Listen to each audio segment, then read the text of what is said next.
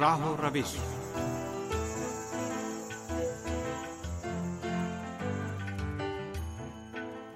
سامن پروگرام راہ و روش کے ساتھ حاضر خدمت ہیں تہا شمیم کا سلام قبول کیجیے۔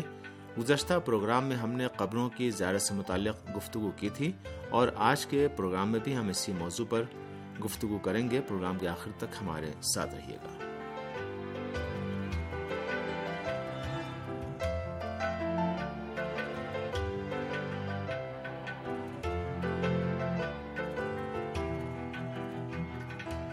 سامن وہابیت کی پیروی کرنے والے ام معصومین علیہ السلام اور بزرگان دین کے روزوں کی زیارت کو دین میں بدت سے تعبیر کرتے ہیں۔ تو آئیے اس بارے میں سیر حاصل تحقیق کرتے ہیں۔ دین میں کسی چیز کا کم کرنا یا اضافہ کرنا یعنی دین میں نئی چیز یا حکم کا شامل کرنا، ایسی حالت میں جبکہ اسلامی شریعت سے اس کا کوئی واسطہ نہ ہو اور اسے خدا کے دین کی جانب نسبت دی جائے، تو اسے بدت کہتے ہیں۔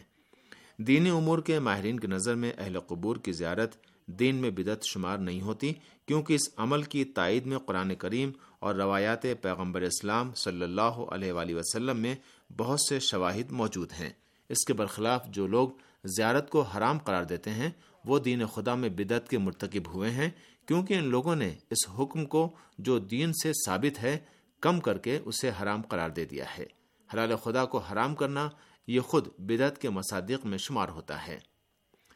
قرآن امور کے ماہر جناب محمد علوی صاحب اس بارے میں کہتے ہیں، نہایت ہی افسوس کا مقام ہے کہ وہ افکار و عقائد جو تکفیری وہابی اسلام کے نام سے پیش کر رہے ہیں، وہ عالم اسلام کے لیے ایک بہت ہی دردناک و دشوار امر ہے۔ ان لوگوں نے اپنے بے بنیاد الزامات کے ذریعے تمام مسلمانوں بالخصوص اہل تشیع یہاں تک کہ بعض اہل سنت کے گروہوں کو بھی کافر تک کہہ ڈالا ہے اور بہت سے افراد کی گمراہی کا سبب بنے ہیں۔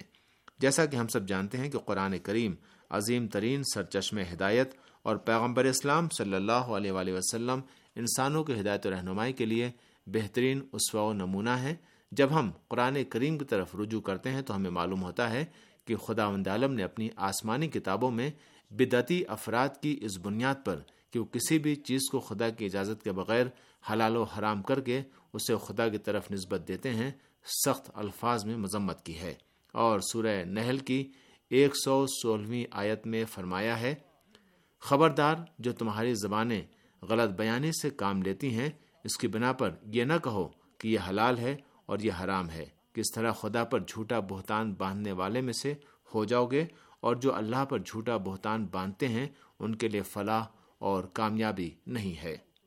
ایک خاص موضوع جسے تکفیری، فرقہ وہابیت، شرک اور بدعت قرار دیتا ہے، وہ دینی رہنماؤں اور اولیاء الہی کی قبروں کی زیارت ہے۔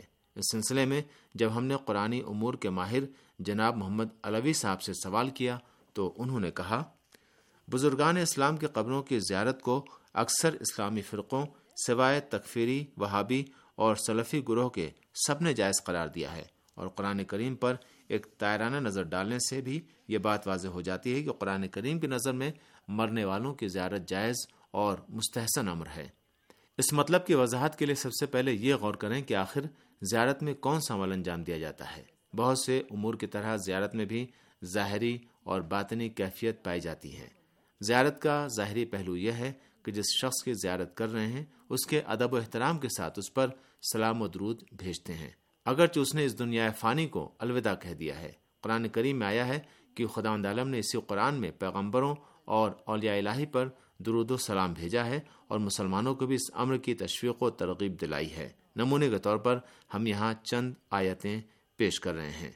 سلام علی نوح فی العالمین۔ ساری خدائی میں نوح علیہ السلام پر ہمارا سلام ہو۔ سلام علی ابراہیم۔ سلام ہو ابراہیم علیہ السلام پر۔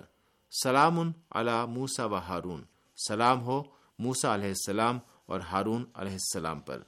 سلام علی آل یاسین۔ سلام ہو آل یاسین علیہ السلام پر۔ ہمیں اس نقطے کی جانب بھی توجہ رکھنا چاہیے کہ یہ تمام کے تمام تاریخ کی عظیم المرتبت ہستیاں قرآن کریم کے نازل ہونے کے وقت اس دنیا فانی سے رخصت ہو چکی تھیں۔ اس کے باوجود پروردگار عالم ان پر درود و سلام بھیج رہا ہے۔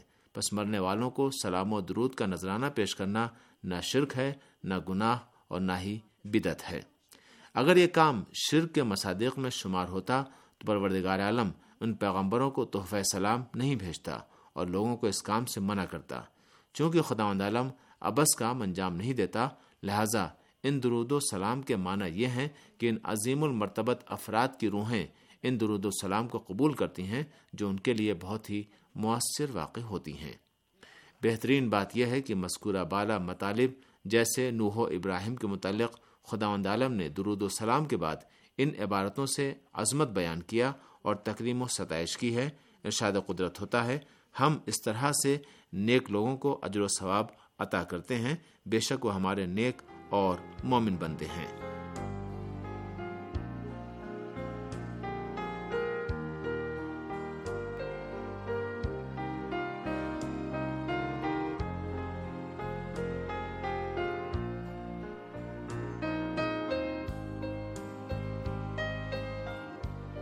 باطنی زیارت بھی در حقیقت پیغمبروں اور بزرگان دین کا احترام اور تعظیم ہے۔ قرآن کریم نے اپنی آیتوں میں راہ حق میں سابق قدم رہنے والے افراد کی نشاندہی فرمائی ہے اور ان کی تعظیم کرنے کی تاکید بھی فرمائی ہے۔ حضرت نوح، حضرت ابراہیم، حضرت موسا حضرت داؤد، حضرت سلیمان، حضرت زکریہ حضرت یحییٰ اور حضرت عیسیٰ علیہ السلام جیسے پیغمبروں کی تجلیل و احترام، خدا و توحید اور دین کی راہ میں ان کی سائی جمیلہ ایثار و قربانی اور تاغوتوں سے مقابلہ استقامت سنت پروردگار ہے۔ خدا عالم سورہ احزاب کی چھپنویں آیت میں پیغمبر اسلام صلی اللہ علیہ وآلہ وسلم کی عظمت و ستائش کرتے ہوئے فرماتا ہے، بے شک اللہ اور اس کے ملائکہ رسول پر سلوات بھیجتے ہیں تو اے صاحبان ایمان، تم بھی ان پر سلوات بھیجتے رہو اور سلام کرتے رہو۔ ہم سب جانتے ہیں کہ پیغمبر اسلام صلی اللہ علیہ وآلہ وسلم رحلت فرما چکے ہیں اور ہمارے درمیان موجود نہیں ہیں۔ اس کے باوجود قرآن کریم خدا عالم اس کے فرشتے ان پر درود و سلام بھیجتے ہیں اور اس آیت میں خدا عالم نے اہل ایمان کو مخاطب کرتے ہوئے فرمایا ہے، اے صاحبان ایمان، تم بھی یہی کام کرو یعنی پیغمبر اسلام پر درود و سلام بھیجو اور یہ کام ہمیشہ انجام دیتے رہو۔ خدا عالم ان تعبیروں کے ذریعے اپنے رسول کی عظمت بیان کر رہا ہے اور اس پر سلام بھیجتا ہے اور ہمیں بھی نصیحت کرتا ہے کہ ہمیشہ یہ کام انجام دیں۔ آخر ہم زیارت میں بھی تو یہی کام انجام دیتے ہیں۔ ایک عظیم و بزرگ الہی شخصیت کو جس دنیا سے رخصت ہو چکی ہے، اس کی عظمت و توقیر کو بیان کرتے ہیں اور یہ وہی کام ہے جس کا خدا عالم نے ہمیں قرآن کریم میں حکم دیا ہے۔ کیا ہم اس کے علاوہ زیارت میں کچھ اور کرتے ہیں؟ فرق وہابیت کا دعویٰ ہے کہ انسان مرنے کے بعد پتھر اور لکڑی کی طرح بن جاتا ہے اور کسی بھی آواز کو نہیں سنتا۔ اسی طرح سے چونکہ پیغمبر بھی دنیا سے رخصت ہو گئے ہیں اور کسی کی آواز نہیں سنتے ہیں پس زیارت ایک ابس کام ہے۔ اس دعوے کے بالکل برعکس اسی آیت اور اسی طرح کی دوسری آیتوں سے واضح ہوتا ہے کہ پیغمبر اسلام تک خدا عالم، ملائکہ اور مومنین کا سلام پہنچتا ہے اور آپ ان سلام کو سنتے ہیں، چونکہ یہ سلام و درود انسان کو بے شمار فوائد عطا کرتا ہے۔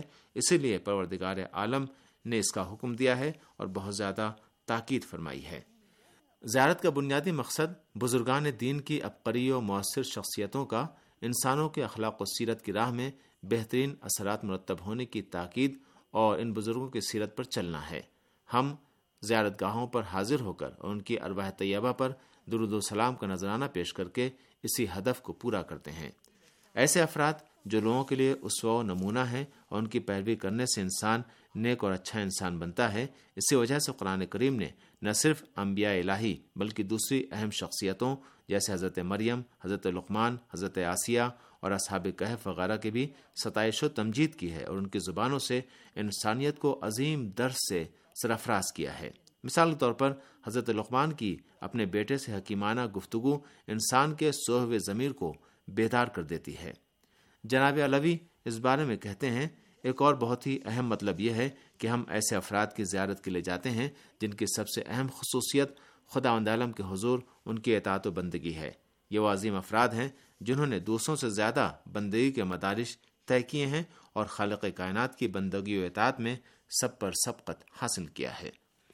رسول خدا صلی اللہ علیہ وآلہ وسلم، حضرت علی علیہ السلام، امام حسین علیہ السلام اور تمام پیغمبران الہی اور ام معصومین علیہ السلام وہ نورانی شخصیات ہیں جن کی زیارت کے لیے لوگ جاتے ہیں اور کوئی بھی شخص ان افراد کو اپنا خالق یا معبود تصور نہیں کرتا اور نہ ہی معبود سمجھ کر ان کا احترام اور ستائش کرتا ہے۔ اور اگر کوئی شخص ایسا کرے گا تو یقیناً وہ سرات مستقیم سے منحرف ہو گیا ہے۔ در حقیقت، تمام مسلمان ان نورانی افراد کی زیارت کے لیے اس بنا پر جاتے اور ان کا احترام کرتے ہیں کہ انہوں نے بندگی و عبودیت کی تمام منزلوں کو طے کیا ہے اور اس راہ میں سب پر سبقت حاصل کیا ہے۔ ہم اپنی نمازوں میں تشہد پڑھتے وقت یہ گواہی دیتے ہیں کہ پیغمبر خدا کے بندے اور اللہ کے رسول ہیں۔ یہاں پر ہم گواہی دینے سے پہلے پیغمبر اسلام صلی اللہ علیہ وآلہ وسلم کی رسالت اور ان کے عبد ہونے کی طرف اشارہ کرتے ہیں۔ واضح سی بات ہے کہ بندہ ہونا اور خدا کے سامنے پیغمبر اسلام کی بندگی آ حضرت کے لیے بلند ترین درجہ اور مقام ہے۔ جب ہم ایسی عظیم المرتبت شخصیت کو بند خدا اور اس کا عبد مانتے ہیں تو پھر فرقہ وہابیت کی جانب سے لگائے جانے والا الزام صحیح نہیں ہے کہ ہم زیارت کے وقت ان کی عبادت و پرستش کرتے ہیں یا انہیں اپنا معبود قرار دیتے ہیں۔ مومنین خدا عالم کی اجازت سے ان کا احترام اور اپنی مادی و مانوی حاجتوں کی برآوری کے لیے ان کی زیارت کے لیے جاتے ہیں اور انہیں وسیلہ بنا کر اپنی حاجتیں طلب کرتے ہیں۔ فرزند رسول حضرت امام حسین علیہ السلام جن کی شخصیت تاریخ اسلام میں بہت ہی زیادہ مؤثر واقع ہوئی ہے۔ تمام تر عظمت و بزرگی و کمالات کے باوجود اپنے کو خدا کا ایک ادنا سا بندہ قرار دیتے ہیں۔ دعارفہ میں آپ کی خوبصورت مناجاتیں، پروردگار عالم کی بارگاہ بے نیاز میں آپ کی عبودیت اور کمال اخلاص کی عکاس ہیں۔ ہم بھی زیارت امام حسین علیہ السلام اور ان کے اثار و قربانی کو یاد کر کے بارگاہ خداوندی میں اپنی روح کی بالدگی اثار و قربانی کا جذبہ اور رائے خدا میں جا فشانیوں کو طلب کرتے ہیں۔ سامعین اسی کے ساتھ ہی اس پروگرام کا وقت اب یہیں پر ختم ہوتا ہے۔ اگلے پروگرام تک اجازت دیجیے خدا حافظ۔